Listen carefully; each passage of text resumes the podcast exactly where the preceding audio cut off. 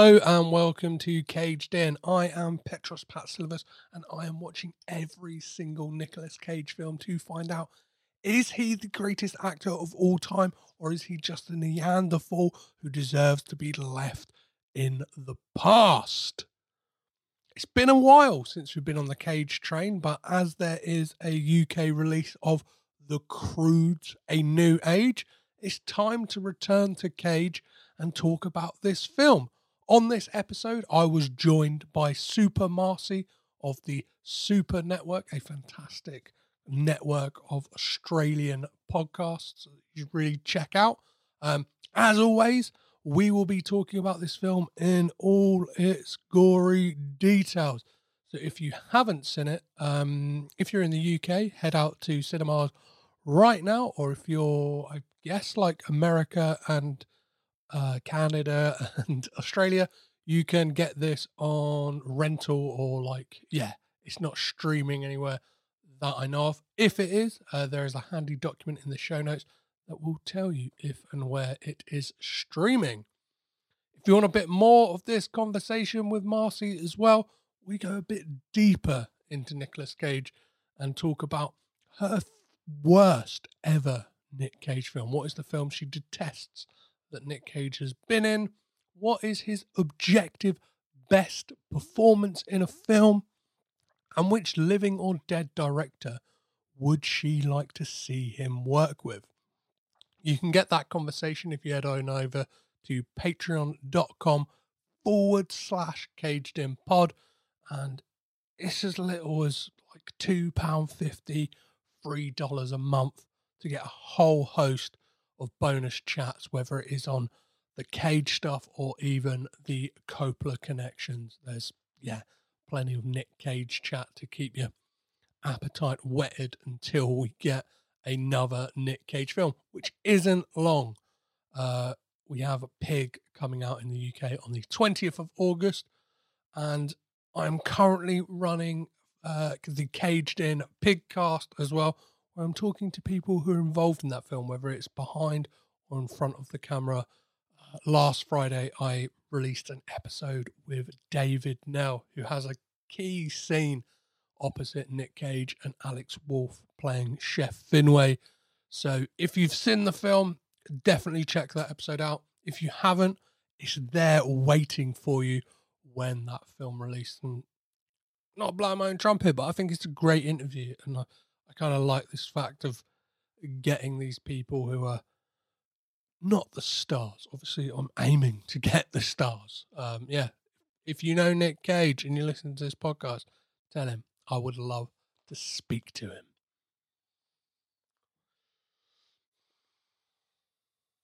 So, all that's left to do is to gather up your family, sleep in a massive pile, and look for a new tomorrow as we get raging with Cage.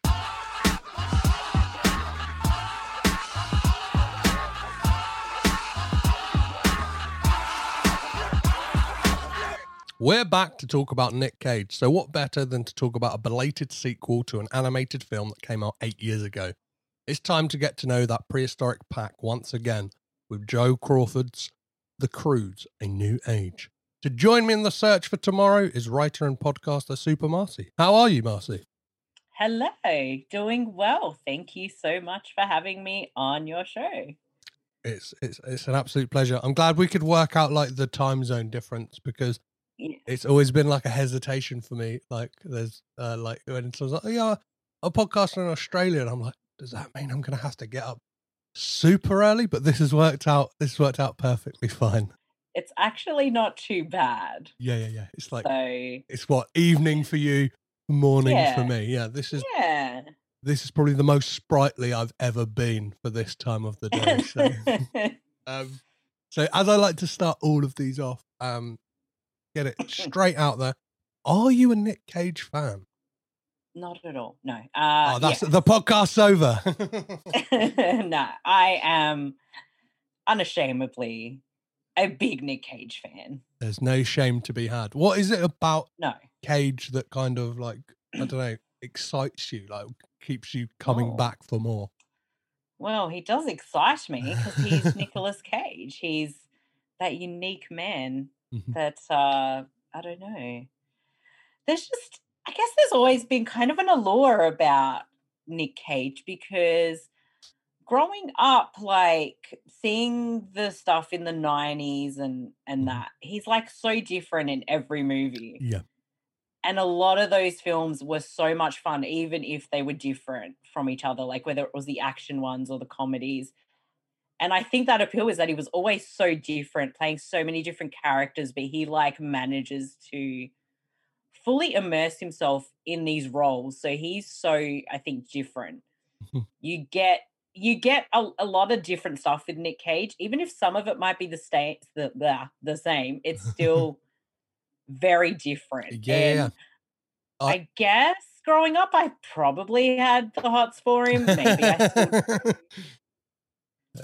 Don't worry. but who doesn't? yeah, He's- we, he's- yeah. He's he, he's got he's got that kind of like um, I don't know, charismatic charm that like Mm, I guess some I guess a lot of people would say like he's unconventionally attractive, but I think he like yeah, he's he's I don't know he's got an allure to him certainly. Um, there is something very appealing about him. I, I guess it's like there's so, like there, there's that bad boy thing that you know that like on a whim he'll buy a castle and a dinosaur skull Yeah. like if he fancies it and it's like something Yeah. dangerous and mysterious about that. Um, Yeah, what absolutely. what are your views on the kind of like reconnaissance that we're having recently? Like it's- he kind of seems to be like Yeah. out of his straight to VOD slump and kind Mm. of back into the mainstream. Are you excited about seeing like a, a Oh, new yeah. age of Cage? Look, I don't think he's really stopped. I think Yeah. the VOD was just, you know, paying the bills, but still, even if they were crap, there's still something there that's watchable. Yeah. But he's making the really interesting and unexpected choices with his roles. Like he will go from, you know, what we've seen in Mandy to the wackiness of Willy's Wonderland, and I'm all here for it. Yeah, yeah, yeah. Well, I recently got so exciting. I recently got in like a kind of um Twitter debate with someone because they Mm. they let they made the claim that um Mhm. a lot of Nick Cage fans say that he never misses, that he never like phones it in, which like I think Mm. I don't think any Nick Cage fan is is saying that. Like, what are your opinions No. on like the fact that like I don't know. I, I- think that's what makes him exciting, right? Is that he's this infallible. He's not infallible. He's kind of he he can do wrong, and like that's what's Yeah. exciting about a Nick Cage film, right? I, I feel like Nick Cage doesn't give a shit if it's good or bad. And he's he his stuff is so divisive. Like something I might personally love that he's done, Mhm. someone else will absolutely hate. Yeah, yeah, And it could be for the same reasons that I love it that they hate it. Or anything. Like I could absolutely love something for completely different reasons to what you love something for. yeah, yeah, yeah. Um like yeah, he like I said, like he has had really shit films. yeah, yeah. But And- at least he tries to do something. Yeah, that that there. I, I guess there's like a handful of ones where it's like he's just turned up for the paycheck, and I, th- I think like Left Behind is a prime example of that. Like Yeah.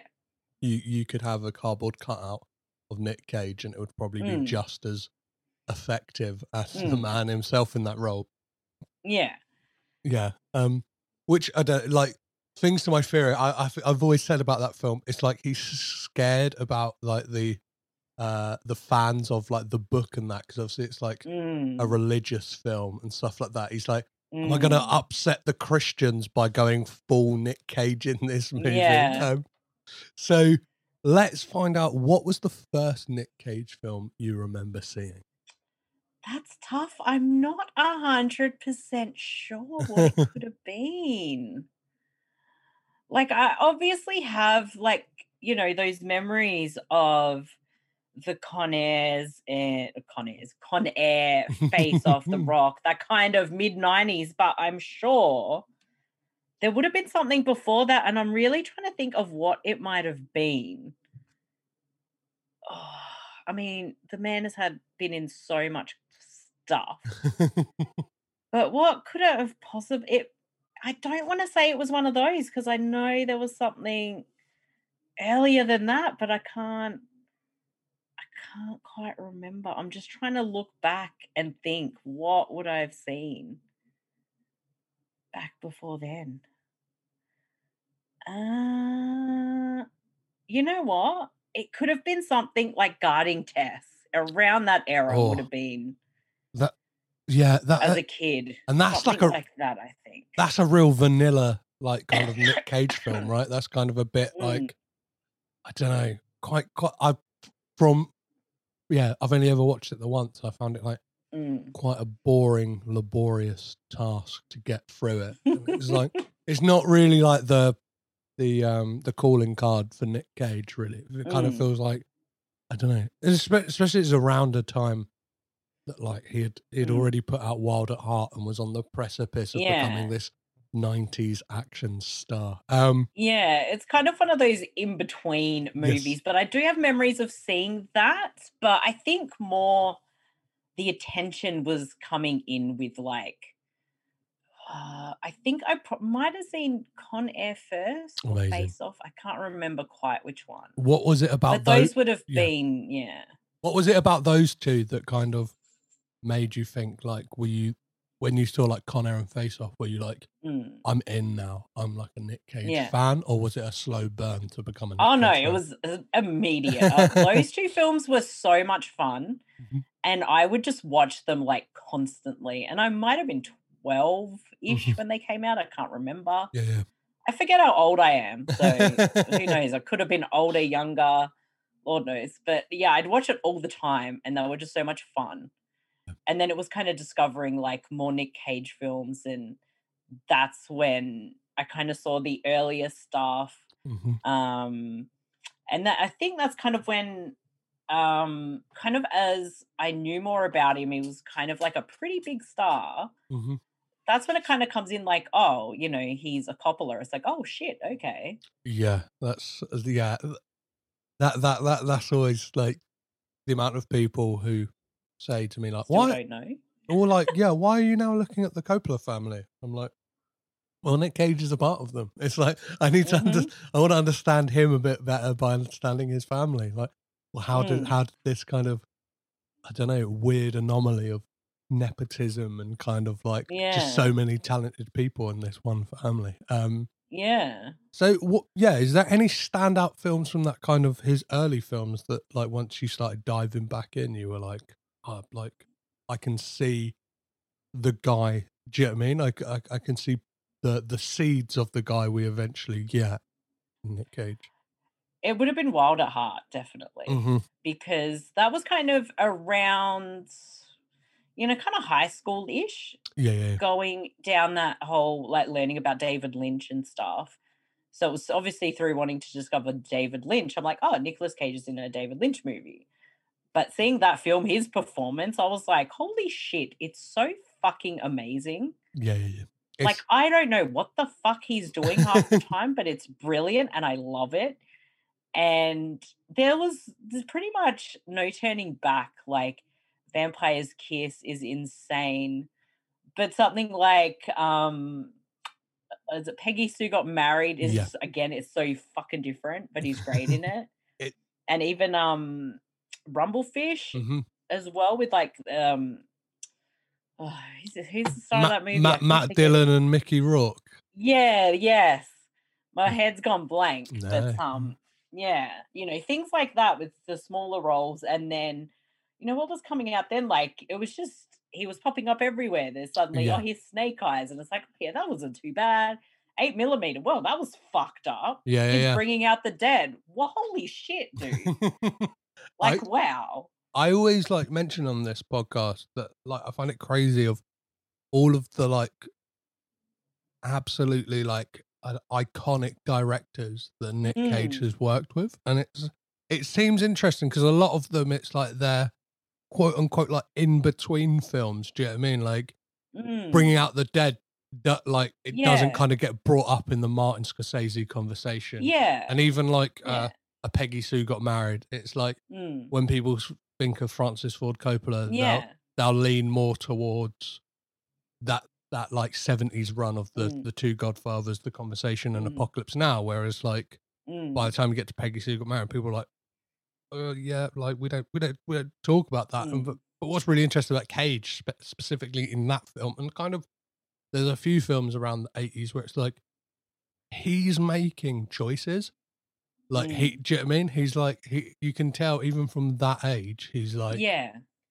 I've got, I've got a vision of who this character is, and Peggy Sue Got Mm. Married is a prime example with that like voice he insisted on doing throughout the whole film.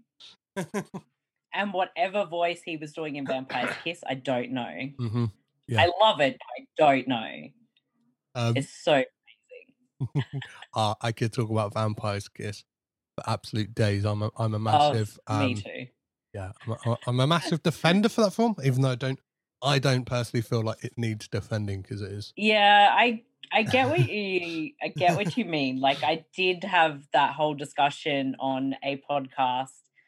Did we do what do we do? I think we talked about Vampire's Kiss and Willy's Wonderland as like the double bill. hmm And I had all these interesting things to say, and I'm like, it makes such a good like double feature with American Psycho. Yeah, that that, that And I still been stand by that, and I think like that's the natural one. To Yeah. with. there's like a kind of it's like that uh, perfectly to like we're going to be talking about Mm. the croods but like you look at that, that like evolution of man it's like you got peter loew Mm, and then like the next evolutionary step is um uh christian bale's character patrick bateman in Yeah. american and then and then even like i think it's like last year there was that uh joe Keery film spree and then that feels like a kind of another evolution of that for like the the next generation do you know what i mean like Mm. the kind of gen z streaming generation of like Mm.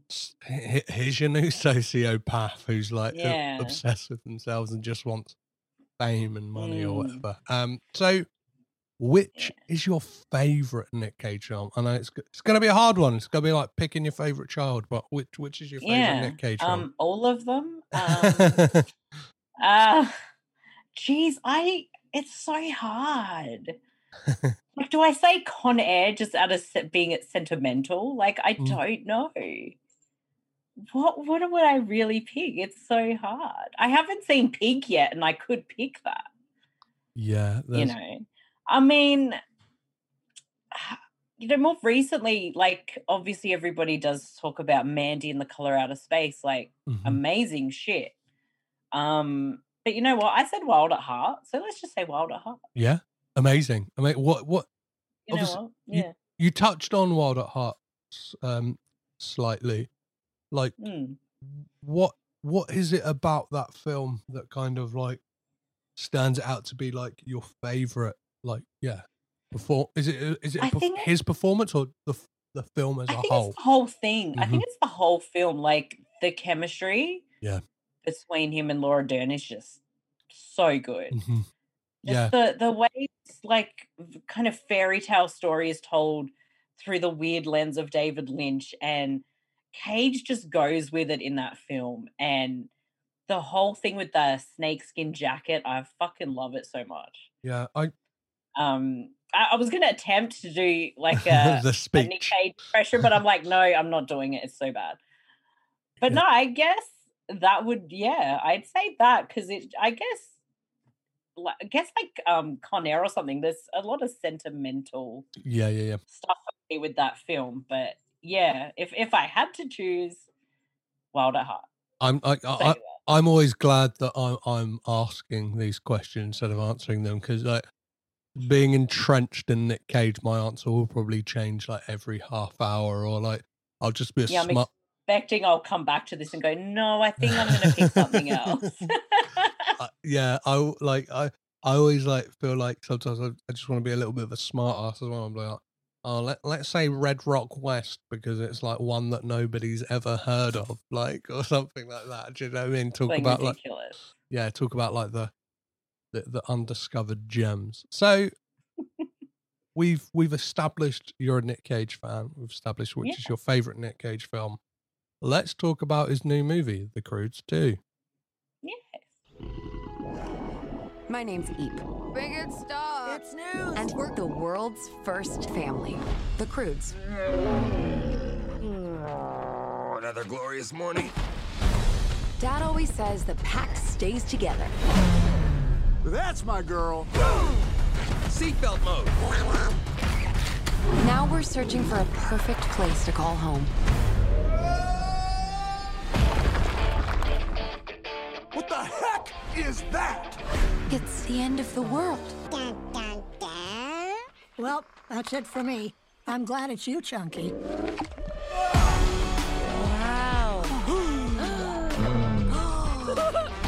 Strange how this food grows in perfectly straight? Genius. I thought cave people died off years ago. We happy meet you. Thanks. Oh.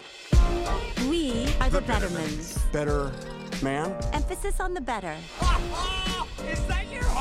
Kind of big, isn't it?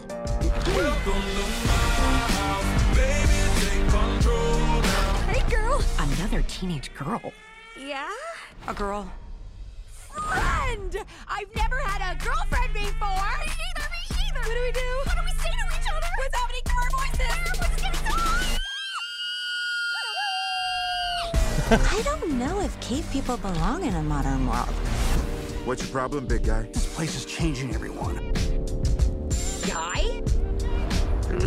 And we really need to limit Thunk's window time. Not now, Douglas. The birds are on. In my day, we didn't stare at birds. We fought them. Let me live my life. Whoa, what's that? It's just a scar. Every mark is an adventure. And my dad doesn't even know about this one. Whoa, peanut toe. You're not allowed outside the wall? Nope. This farm is like your cave. You're just like me. I feel like taking You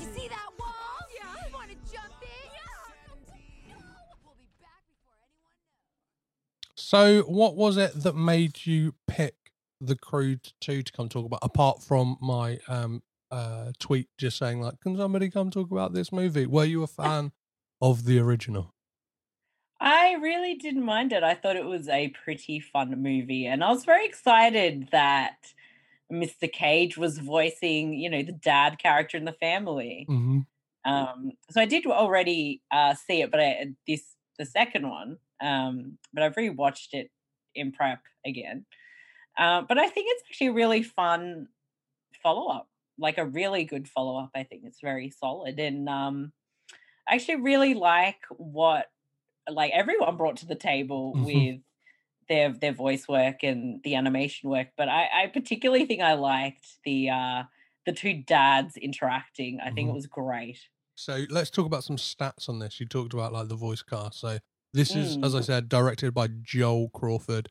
It's written by Kevin Hageman, uh, Dan Hageman, and Paul Fisher, and stars. the The cast list for this is absolutely stacked, right? So we, hmm the man himself, Nick Cage as Grug, Emma Stone as Eep, Ryan Reynolds as Guy, Catherine Keener as Ugga, uh, Cloris Leachman as Gran, Clark Duke as Funk, Leslie Mann as Hope Betterman, Peter Dinklage as Phil Betterman, Kelly Marie Tran as Dawn Betterman, and it kind of like yeah, that that that that is a pretty stacked cast, right? We got kind Yeah. of like some amazing character actors, and I think that's what Mm. that's what's really exciting about this.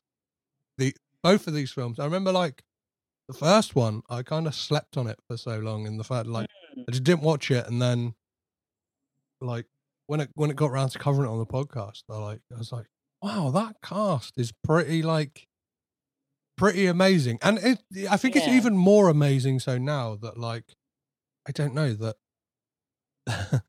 that not only did they like the original cast like oh we're up for doing it, they Yeah. managed to like r- like get Peter Dinklage and like Leslie Mann and Kelly Yeah. Marie Tran in as well. It it it, do- Yeah. it could have so easily have been I don't know like have like straight to straight to video Mm. vibes, but it, it, it doesn't mean It do doesn't. Yeah. Yeah. I don't think it did at all. So um, I always like to ask people uh, to give a brief synopsis about the film. Uh, do you mind telling us what this film is about? Uh, I'll do my best. But uh, our, our family unit from the first film, they, I guess they stumble upon a new area which is kind of fenced off. So they go through the fence, but there's a new kind of family who know Guy. They Mm. were like his previous family and then having two different families from two different worlds causes all sorts of mischief and mayhem until there's a monster. that's and it. that's my really good synopsis. So let, let, let us talk about the opening because, like, the opening to this, we start with a flashback of Mm, the goes back to the first one. Well, gu- well, guy's parents like dying in like a a tar pit, basically. Like, Yeah. what are your thoughts on that opening and kind of like? It's a pretty dark place to start for what is Yeah. ostensibly a kids movie, right? For generally what is like a very light-hearted film. But it is very kind of sad and tragic, and you can really feel sorry for Guy. Even if he's a bit of a, you know, crazy boy. What? One of the things I got from like this in um the intro in this film, especially when we get them like the introduction to the Croods and them riding around on their massive like Mm. multicolored tiger, Yeah. is it felt like I don't know, it had like a Guardians of the Galaxy vibe to me. And that Mm. might be because it's got that like Partridge family. I think I love you like needle drop Mm. in that it kind of like and like it, it, it utilizes like kind of um slow motion and like freeze frame and stuff like that and it's Mm. kind of like it feels like a, a, a great way to like reintroduce us to those characters Yeah. right and Yeah. as you mentioned we get that um like that overlapping of the first we almost get a recap of the first film right Mm. Yeah. So we can yeah, it kind of cuts back to like what's happened, which ki- it focuses on that relationship with Guy and Eep. I'm so bad with the character names because they, they're like sounds and I keep forgetting who's who. Um, but it's very sweet, and you know that they like kind of got together. He joined their pack, and now you're seeing the pack still kind of has a few problems because Dad doesn't quite accept Guy yet. Mm. Well, yeah, obviously, like his whole thing is, and I think that the thing that the first film dealt with was Grug's unwillingness to Mm, accept the future, and like, mm, whereas I don't know, I think of this one thematically, I got like some. It, it felt like it was very lightly dealing with like the idea of like gentrification and kind of like um l- like yeah people like coming in and like not not not ruining the old world but like mm, i don't know we get it with that kind of like b plot with the punch monkeys and like it turns out that like phil betterman has come in with his like mm, wants to make his thing better so ste- essentially stealing their water which has stopped Mm. them from being able to have like bananas and stuff like that. Mm, and, and and yeah it deals with deals with this thing of class which i think is like mm, interesting in a kids movie it kind of subtly does it where it's like obviously the bettermans like think they uh, like to them they know Mm. they are better than than Yeah. the croods and like kind of lord it about them flip flopping Yeah. about in their like yeah flip Mm. flops and they've got all their gizmos and gadgets of, of Yeah. the new age um so what do you let, let's talk about the voice cast like individually like we'll, we'll get to cage eventually but let's talk about Mm. the new additions what what do you think of peter dinklage leslie mann and kelly marie tran in this film I thought they were all really good. I actually really enjoyed what they brought to, you know, these new characters and how they kind of portrayed them. And Peter Dinklage was so good. Every time the character of Phil is on, it's just so funny. He has like the right kind of it's the right interactions with everyone. And I Mhm. feel like it's the same with Leslie Mann. yeah And it- because she has like such a distinct voice, you just know it's her. And it's so hard to like not picture it as being her, but you know it's her.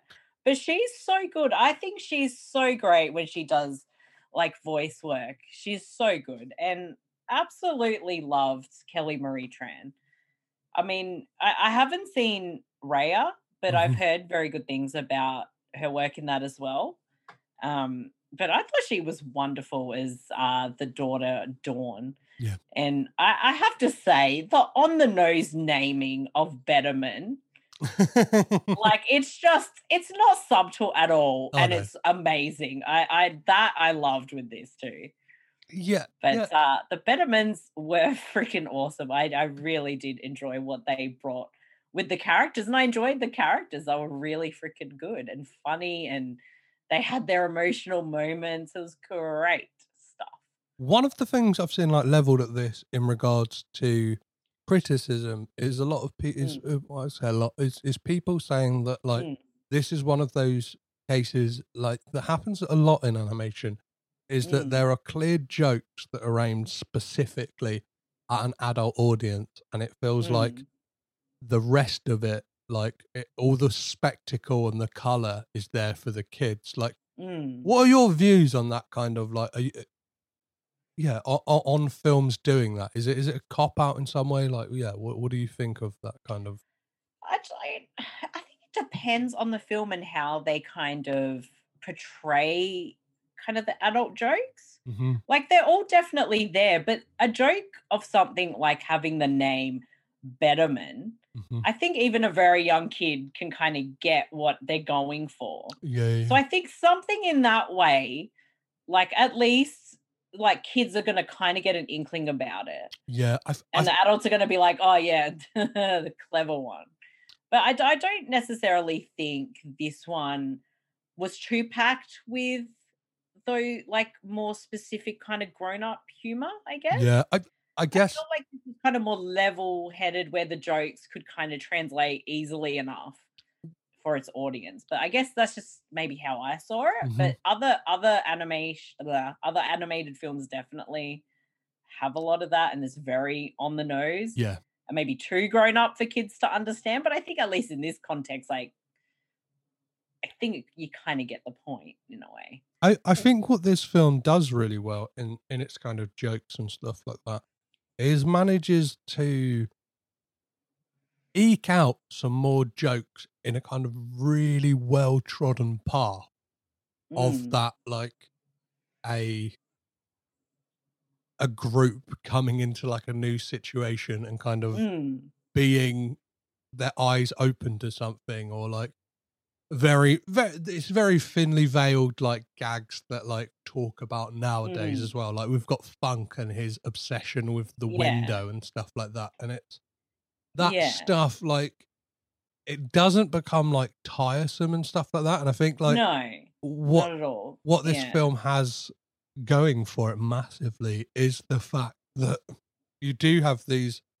really charismatic and like Mm, seasoned character actors mm. that are doing doing the voices um uh what yeah one of the things i really wanted to talk about is your thoughts on the kind of this film to me like has very like again it's it's i think it's done well because it's quite subtle but like and, and again Mm. doesn't feel forced but like Mm. the the feminist messaging in this because obviously we get this Mm. whole like subplot where the the men are Mm. the ones who have been kidnapped and kind of yeah. being taken to the punch monkeys and then it is it is put upon the the, the group of women and even then like the one man they have with them or the male character they have with them is Thunk and Mm. he is for all intents and purposes useless, Useless? yeah yeah yeah and we, we get we get introduced to um the the greatly named uh thunder sisters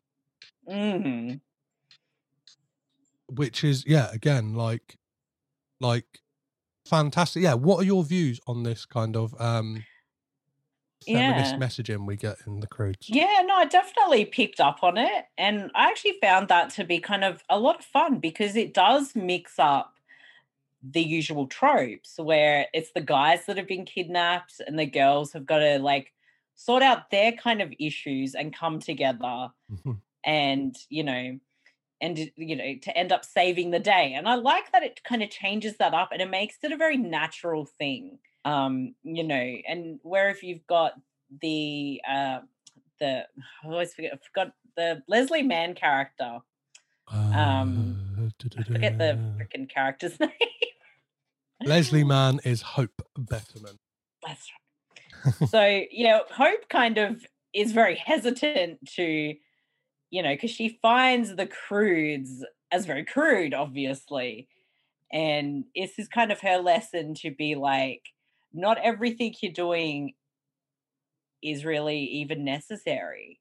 Mm-hmm. You can get along with people that are different than you. So that kind of general message.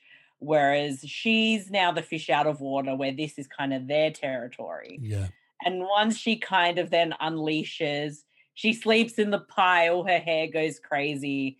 She becomes so much more accepting and you know, then the girls kind of band together and they have their little moments. I thought it was so well done, so cute as well. I like they had the little kind of like names and I, just thought it was really well done. It was well handled. It's not like on the nose kind of in your face like feminism. It's it's just there because and it does work for the story. It allows you know the girl characters to grow, but Mhm. it also with what they're going through, it allows like the the dads and guy to kind of grow and work out their problems as well. So I thought it really you know it worked in in the story that it's telling um i thought it was a lot of fun Yeah, it's.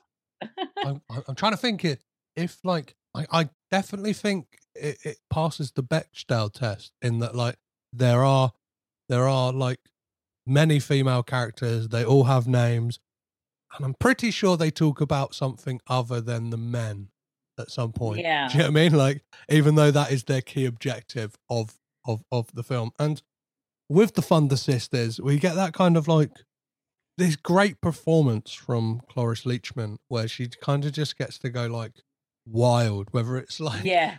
like when like when you're not sure if she's asleep and she's got her eyes wide open, just going, or like we, we get this like what what what the characters assume is this babble of a senile old woman about this yeah. a- almost like Amazonian warrior tribe. Um, it all it all turns out to be true, and we get that reveal that not only has she Mm. got like well, we can, it it felt I thought it's just gonna be a throwaway joke when, um, I think she's at Mm. a dinner table at one point, and we see that she's got some kind of like rat beast living on her head, Mm. and then yeah it turns out that it's Wigasus like goes off and does Yeah. her bidding for her. Um, and yeah, we get this amazing like so.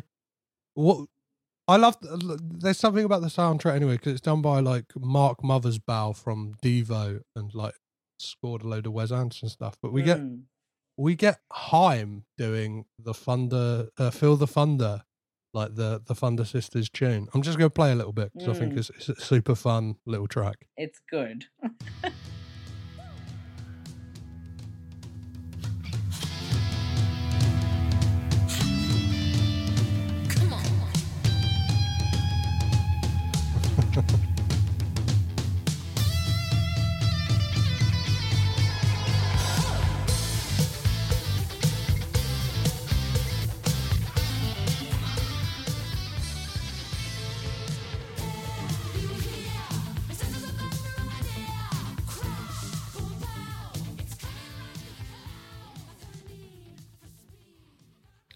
So, what did you think about the music in this film? Like, uh, do like I know sometimes like in animation, like it can it can really sell a film, and especially in comedy, like it can Mm. float into the background. But what did you think of Mark Mothersbaugh's uh, soundtrack for The Croods? i actually really liked it i thought like the music suited like every scene pretty well and when Yeah. we did have like the songs come in it, was the right kind of song in the right kind of moments and it really just worked well together Mm-hmm. but I definitely actually really liked and enjoyed the score, and specifically that for the Thunder Sisters. It's so epic. Yeah, yeah, yeah. It, it kind Yeah, of I- feels. I, was just sitting there, like you know, bopping around, dancing. It's like it's such a fun tune. But I think, like, yeah, I think they actually hit most of the notes pretty well because it really flowed yeah, it's like like in a really good way. Like that's probably the best way I can describe it, but it just worked. well, I think it's that thing that like I watched it in the cinema last night, and like Mm. I didn't notice it, and I think like that is sometimes like a true test of a score is like is it's Mm. it's obviously helping like the scene progress and like kind of Mm. make it like helping you emote or kind of like t- like giving you hints of what's going on but it's not like i'm like overtly like here is the score. Like, do you know what I mean? Here it Mm. is. Here's the music. Yeah, I, I, I thought that was a an absolute like, know, great, great little touch to the film. Um, Mm. so, is there any specific scenes that you would like to like talk about with this? Is there like certain scenes that like stood out to you, Marcey? I loved the scenes with um, Grug and Phil. hmm Their banter had like I think it was so well done. I don't know if they did their voices separately or if they were in the same room, but whatever the case, like it just worked so well. It's just so it was so entertaining where I'm sitting here going, I need my Nicolas Cage and Peter Dinklage buddy cop movie now. Yes, please. Yeah, yeah, yeah. Yeah. Yeah. That Um, I, think kind of their heart to heart, where they kind of have that realization of like, did we just become best friends? Yup. that whole scene, I I loved it. I thought it was great, yeah, uh, as well as I guess the Thunder Sisters uh, sequence, which is awesome as well. yeah, they become the banana bros, right? They're like this kind of Yes. they're, they're, they're both obsessed I with bananas. loved it. so It's adorable. this film, like, I, I guess we should kind of talk about the fact that, like, when this came out in America, like during November, I think last year, it was like reported at the time that, like, obviously there was all this talk throughout throughout the pandemic of like, what's going to be the movie to like save cinema, essentially. Mm. And when this opened, it had like a staggeringly good opening weekend. Like, uh, and I think, yeah, from like a six, people just wanted something to see. exactly. do. So yeah, it was a And Why not see a fun family film?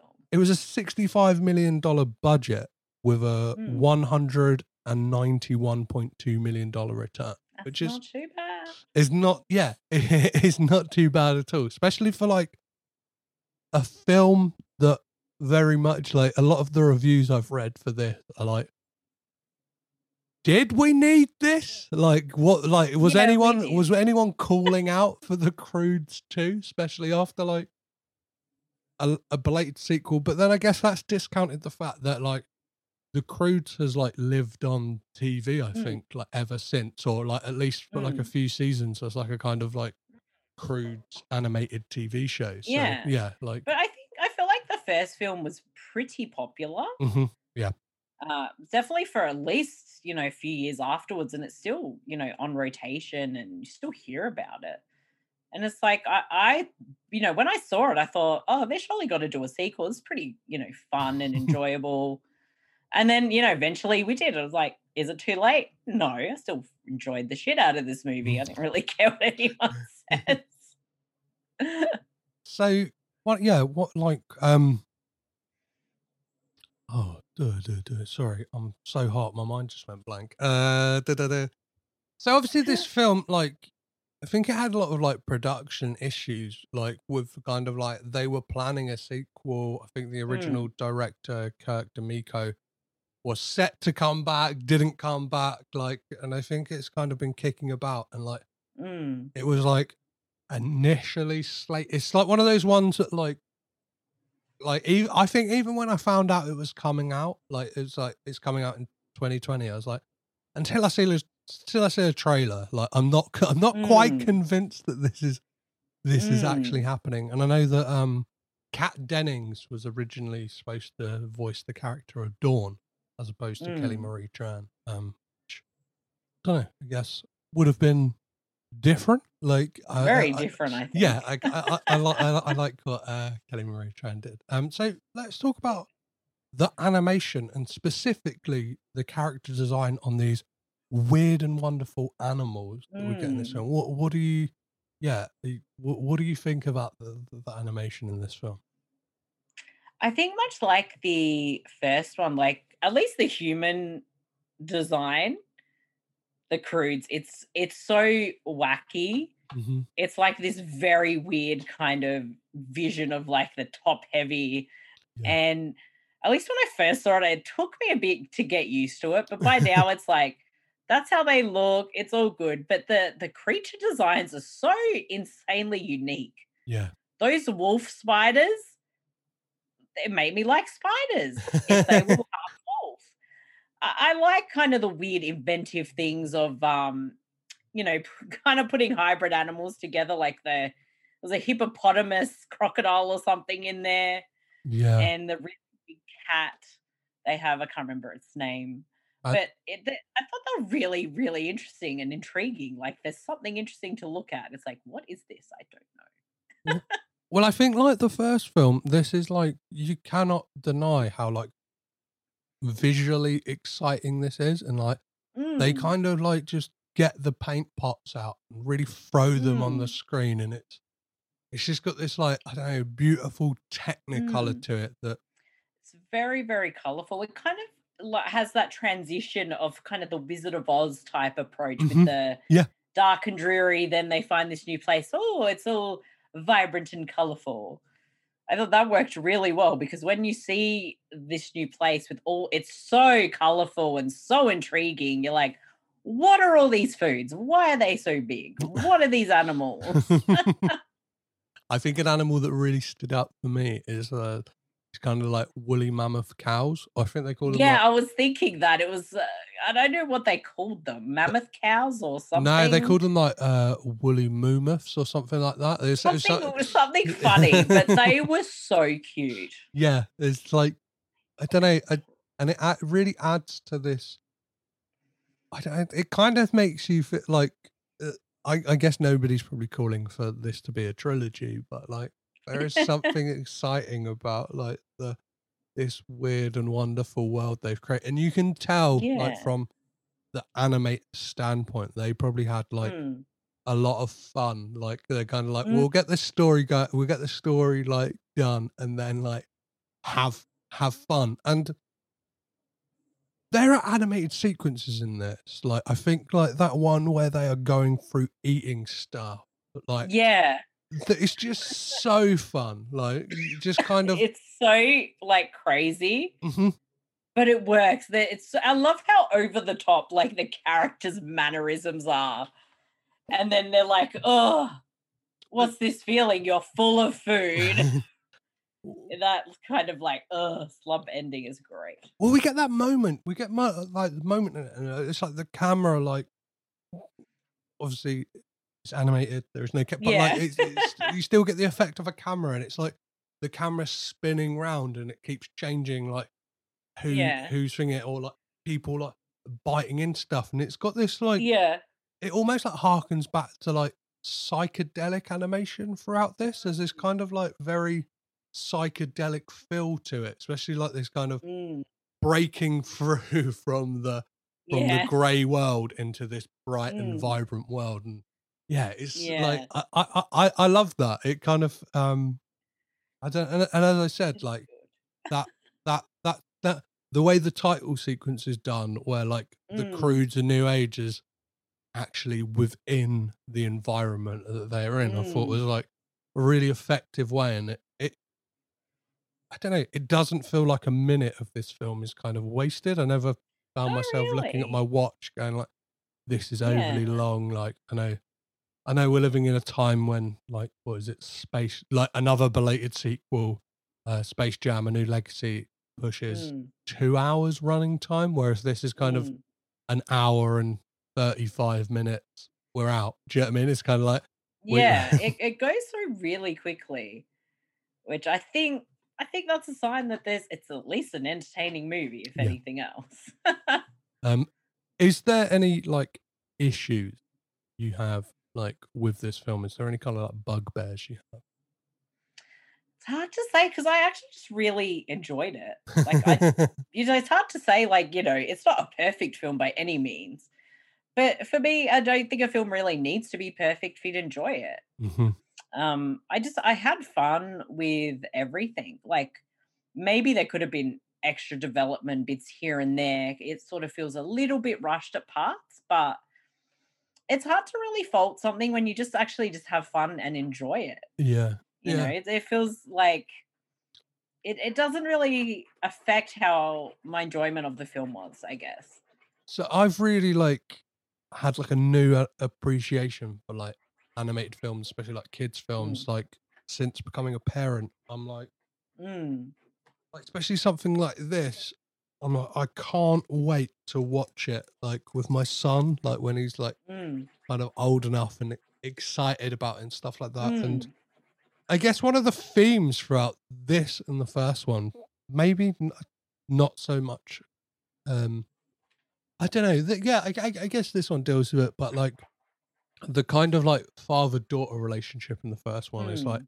That is kind of like the linchpin of the story and him accepting. Mm. And I guess it's kind of carried on over to this one, but it's more about Yeah, the because it's sort of like um, they're ready to kind of live by themselves now. Yeah.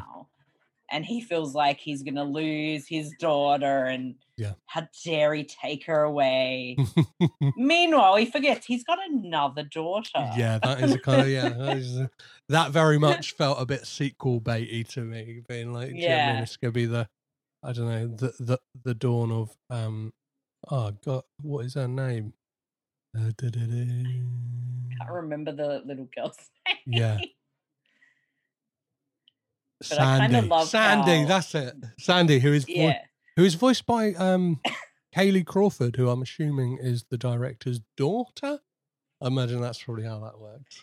but I like how kind of at, at the end where it's like they're moving out, but they're literally just across the little bridge and he's sobbing and crying. It's so funny. I love it. Just the way he like portrays that. It's just so perfect. So, so I guess the person we, One of ha- those gags. we haven't spoken about throughout this Mm. is Nicolas Cage. What did, what did you make? Yeah. What do you make of Nicolas Cage's voice performance in this? I thought he was awesome. I loved it. He, I don't feel like he phoned this in at all. And I don't think he did with the first film either.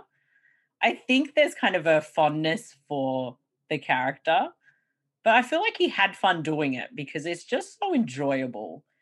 There's so much inflection in his voice that to me, it's he's not just saying lines he's actually putting a lot into it and as i said like the the banter between the fathers works so well but um you know i think he's a fairly strong presence in the film Yeah. like i think Grug is a very kind of funny character but i really like um how he sort of takes that approach as a voice actor and i'd love to see him do more uh, voice work because I think he just nails his character perfectly. It's just so good. Well, yeah. He's believable as a big oaf kind of caveman dad. Well, if you look at the kind of voice acting he's done, so it's, it's well more so in it it seems to be like the last four or five years Mm. with Teen Titans Go to the movie. He obviously finally got to Mm. voice um, Superman. yeah. Spider Man into Spider Verse again, like fantastic casting, and like the original one of these. And like like you said, I think Cage's like performance in this, he captures this great sweetness to the character Mm. and like this innocence, but like yeah, he doesn't he doesn't for one minute sound like he's phoning it in. He sounds like he's having fun. He sounds like he's he Mm. sells the character really well and he kind of it's got the perfect amount of like kind of like bombastic like cageisms Mm. of him like going like it gives him yeah license to to shout but Yeah. it's, it's never too much it's never Yeah. it, it doesn't feel like get like i don't know they're, they're letting him off the leash they're very much Mm. like no we've got a tight grip on this like we've hired you for a reason and Mm. like we're gonna we're, we're gonna dial back like the the Mm. the the crazy like volcano eruption that Cage can Yeah. give. When when he needed to kind of turn it up, he does, Mhm. and it works. But I just I really think like he brings a lot to this character, and it feels like you know there is a like I said there is a fondness there. Mhm. But I, overall, I just found it really enjoyable, and I think he really helps make that character enjoyable. And his arc in this, I think, is a good one, especially like he, again his interactions with the um the Betterman family. Yeah. But again, give me my Nick Cage and Peter Dinklage movie already. So before before we start to wrap this up as well, I guess yeah, like the other the other members of the cast we kind of didn't really speak about. I don't know. Mm. I think I think what this film does really well is it gives everyone their chance to shine. Like it, exactly. it very much feels like an ensemble piece. Like Mm, the first one, like very much felt like it was Emma Stone and Nick Yeah. Cage's film, like because it was kind of Mm. those two butting heads. Whereas this, mm, like the the the one who probably gets the shortest shrift is Clark Duke because his character is very much just there for the occasional like joke and stuff like that. Whereas everyone else Mm. like has this arc, like do you know what I mean? And Mm. there's kind of there's conflict coming from all different angles, uh, uh, and, yeah. and with different characters, and it's like the the interplay between them. We get that we get that great scene where it all comes to a fore Mm, at at the dinner table where we get mm. yeah. So, and I, I guess that scene's a great one to talk about. Um, Emma Stone and Ryan Reynolds. Like, um, how do you think they do in this? I think they're fine. Like uh, it pretty much just carries over from the first one as Yeah. well. And it feels like again they kind of really know these characters and they just kind of slide into those roles. But I think they definitely bring a lot of like charisma to it. Um and it's hard to picture like any other voices. Like I think they're those characters and uh, for me it works really well. And I, I think actually everyone was pretty damn solid in the film. And like you said, it's more ensemble this time. So everyone kind of does something and they interact with each other. And um, I don't think we really touched on it, but having kind of the two sort of teenage female characters where you kind of at first expect they're going to kind of be rivals Yeah. Guy. But instead, they become like BFF straight away. And it's such a refreshing change that these two are like you know they've like sisters now it's it's something that was really really different and good and you know again those two bounce off each other really well like there's the escape scene from hmm you know going out beyond the wall was really good it was really funny Yeah, I, I I think I think that's a really good point. That the fact that like and and the film knowingly does it right in the fact that Mm, you get you get Eep kind of like looking like annoyed, and he's like, "You're," a, she's like saying to her, "Like you're a girl." Like mm, I never knew you're, a, and you, it sets you up to think, oh, it's going to be this Mhm. rivalry, and I'm so glad that it subverts that, and yeah. they instantly like fall in love as friends and have this yeah. amazing day out and kind of like get get drunk on honey essentially, and yeah. she gets like the the bee sting and stuff like that, and it's like it would I don't know it would be so lazy and easy to do like yeah those two rivaling a- typical yeah and I, it, it is that thing and i think it, it it probably rings a bit more true as well especially like i- in Mm. this thing of like the like class divisions and stuff like that that it will be like the parents like butting heads and it's it's it's the bettermans that that want Mm. guy for their daughter and stuff like that. Do you know what I mean? It kind of feels like something that's like lifted from like an 80s movie or something like that. like, yeah the and you kind of get the the um the hint that kind of Dawn and Guy do see each other as kind of like siblings. yeah. So and then you know with Dawn and Eep becoming like best friends, it's like this big happy family. It's very cute. I liked it. Amazing. Um, so let's talk about, and it's probably a hard one to do for this film because he is animated. But one of the questions I Mm. always ask is Does Nick Cage have bad hair in this film? Oh, he does. He's animated to have bad hair. It's not great hair. He's even got the hair all over his chest. Yeah, there is a So joke in this. weird. There is a joke in this film that like that uh, made me very triggered. Um, when Phil Betterman says to him like, "Oh, Grug, you can you can take off your your your fur pelt," and he's like, "Already Mhm. have," just 'cause he's got a hairy chest. And He's just got a hairy chest. no word of a lie, um, this Saturday you just like triggered. yeah, this Saturday just passed. Um, I had a barbecue at my house and some people around, and somebody said to me, "Oh, you you can take your jumper off if you want." And I was like, it's when I saw that that that line delivered in the cinema, I was like, ah, why? Like, how? Why do I relate to Grug? Why do I like to relate to a caveman? You're a caveman. I'm That- sorry. That's it. That's it. I guess a big old hairy caveman. Um. So, does Nic Cage have a crazy voice in this film? Does he get to go wild with it, or does he? Is he restrained? a little bit, but not like crazy, crazy. Yeah. I think, as, as we said, I think he kind of has the right amount for the character. Exactly. Yeah, as as we mentioned, this doesn't get to vampires kiss like kind of Mm. make you questioning like, where, why is he doing that voice? Or, Mm-hmm.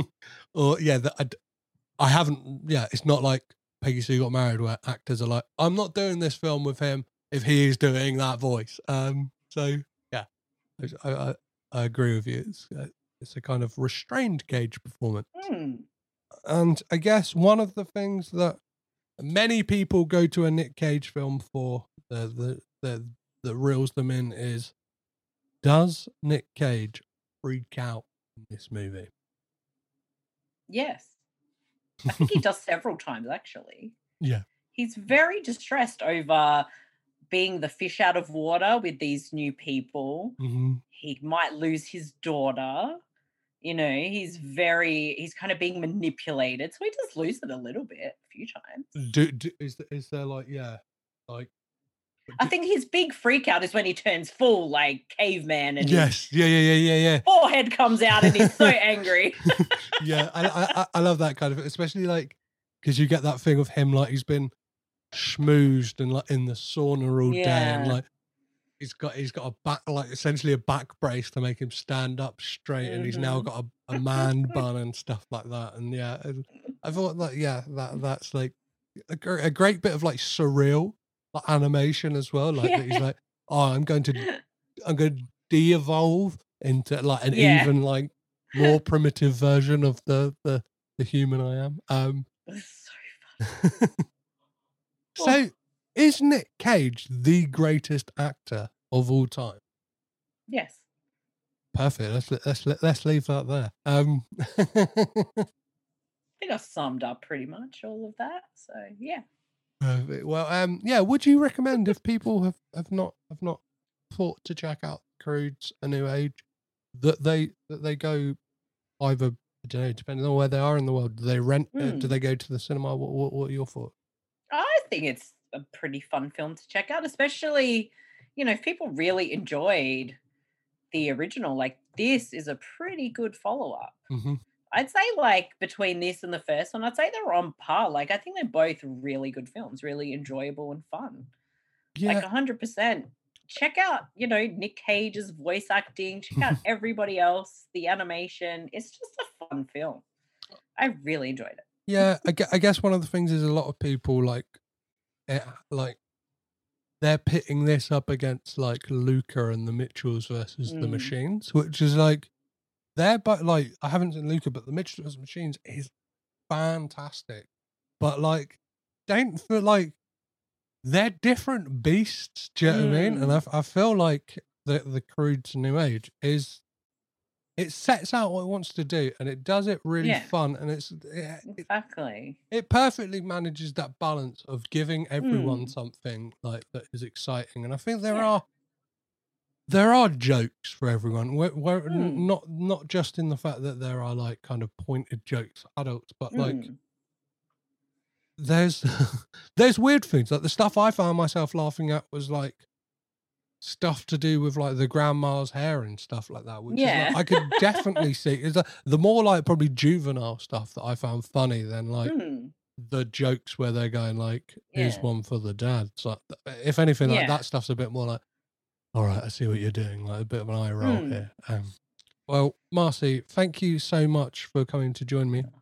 Um, please tell tell me, the listeners, all about all the stuff you do and where people can find you and keep up to date with everything you're doing. Oh, goodness. Well, thank you so much for having me on your show. It was a pleasure to talk about the god Nic Cage. the one true god. Uh, my one true. I, th- I think I'd say he's like god tier Mhm. man. I, I put Kurt Russell up in that god tier as well. Oh yes, please. they're my they're my men's. Uh, but yeah, I can be found at supermarcey.com, which is S U P E R M A R C E Y. That is my website, which is called the Super Network. It has all my film reviews and other people's film reviews and about a billion zillion podcasts that I do. Yeah. So um Yeah, I there's, I, there's I, always, way I, too many. I always find it like quite hard to keep keep keep a track of like you you've kind of just got this like it feels like every day of the week you've got like a new like podcast thing or like or yeah or like some kind of um commentaries going on stuff like that. It's, it's like it's, Mm. it's it's amazing to see. Uh, yeah, it's almost non-stop, but not quite. um, we we have one weekly podcast, which is the Tubi Tuesdays podcast, Mhm. where we find something random on the very free streaming service Tubi, and we do like the audio commentary, or if you're a Patreon, we do the video version. So we pretty much sit, watch a film. Usually we haven't seen it before, um, and that's a lot of fun. We definitely enjoy that, and all our other shows release uh, once a month. So Mhm. every week in the month we have a different show Perfect. for that for that week. So I've got uh, the Super Podcast, which has been running for twelve years, Wow. which is really weird to think about. Um, but we sort of do like our bonus episodes. But every month we do a our fan voted commentary. We have a Facebook fan fan group, a Facebook group where everyone kind of votes on the. We have a theme every month, so whatever wins the poll, we do the commentary on. Um, we have the King Zone podcast, which is all about the Stephen King adaptations. Perfect. Uh, so we're, kind of in the middle of that. And we have Podcasters of Horror, which is all about horror anthologies. So we've just uh, uh, finished covering um, Masters of Horror, and we're moving on to Fear itself. So that's another one. And then finally, our latest podcast, which is called the Oz Sploit Cast. Uh, we've decided to go from the very beginning in 1970 and watch all of the Ozploitation films uh, from like the very beginning. So we've only dropped three episodes so far. Amazing. We're covering about five films per episode because there's so many, and it's pretty much me watching a lot of Australian movies I've never even heard of or seen, and it's insane. Oh, I'm gonna have to hit you up afterwards for like kind of like uh if you have like a little recommend list or something like that because this is definitely uh Australian cinema like besides the kind of obvious is obvious ones are like I'm kind of, a bit of a blind spot for me so I'll be tapping you out for some exploitation yeah, classics. I, I've noticed it probably is with a lot of people, Mm-hmm. especially Ozploitation being very sort of specific, but also not. Yeah. And I'm like, wow, these movies are very interesting. Uh, of course, there's, you know, you go back 50 years, there's they're going to be problematic. Yeah, yeah. You kind of just have to look at it in the right way and understand what the context was then. Of course. And I don't think you need to kind of condone it, but I think the understanding kind of helps. But um, yeah, I have uh, I'm on Letterboxd. I think it's super underscore Marcey, and I'm keeping tabs of Tubi Tuesdays and all the other pod, well, some of the other podcasts we do. But I do my Patreon exclusive podcast once a week. I'm trying to, and that is the more unfiltered adulty stuff that you know I'd like to offer bonus stuff to our patrons so yeah um i do a bit of everything but pretty much if you look up super marcey or supermarcey.com you'll find everything or the super network and that's it i i get really awkward talking about all the things i do because i feel like there's way too many because you know I've also branched out on YouTube and do like our podcast previews there, but also other stuff, and I'm just doing way too much, and I don't know how I have the time. Amazing. Well, thank you so There much for coming and getting caged in with me. Uh, anytime, I enjoy talking about movies. I enjoy talking about Nicolas Cage, all of it.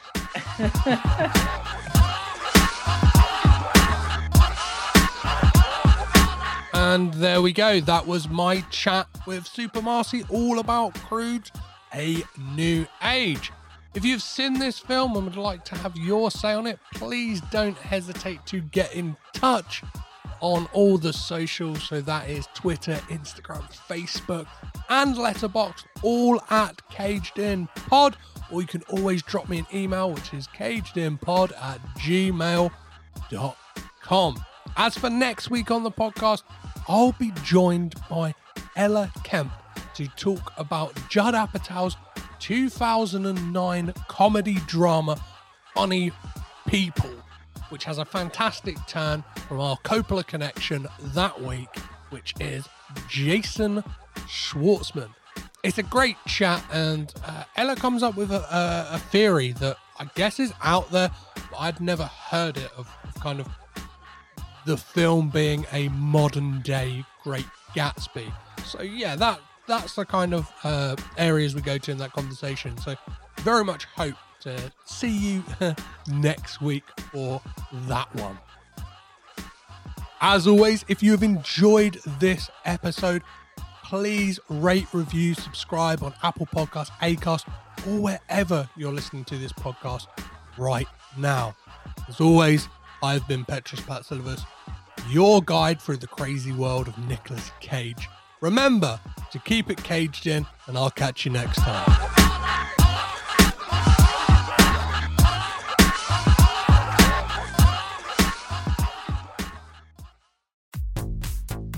This podcast is presented by the Breadcrumbs Collective, home of the Pod Charles Cinecast, Caged In Coppola Connections, A Driptown Limerick, Maine, franchised, and many more to come. Our shows are all presented ad free and made possible by listeners like you. Please support our shows by subscribing, leaving ratings and reviews, and becoming patrons at patreon.com. If you'd like to learn more about Breadcrumbs, head over to breadcrumbscollective.com. Breadcrumbs. It's more than a podcast network, it's family.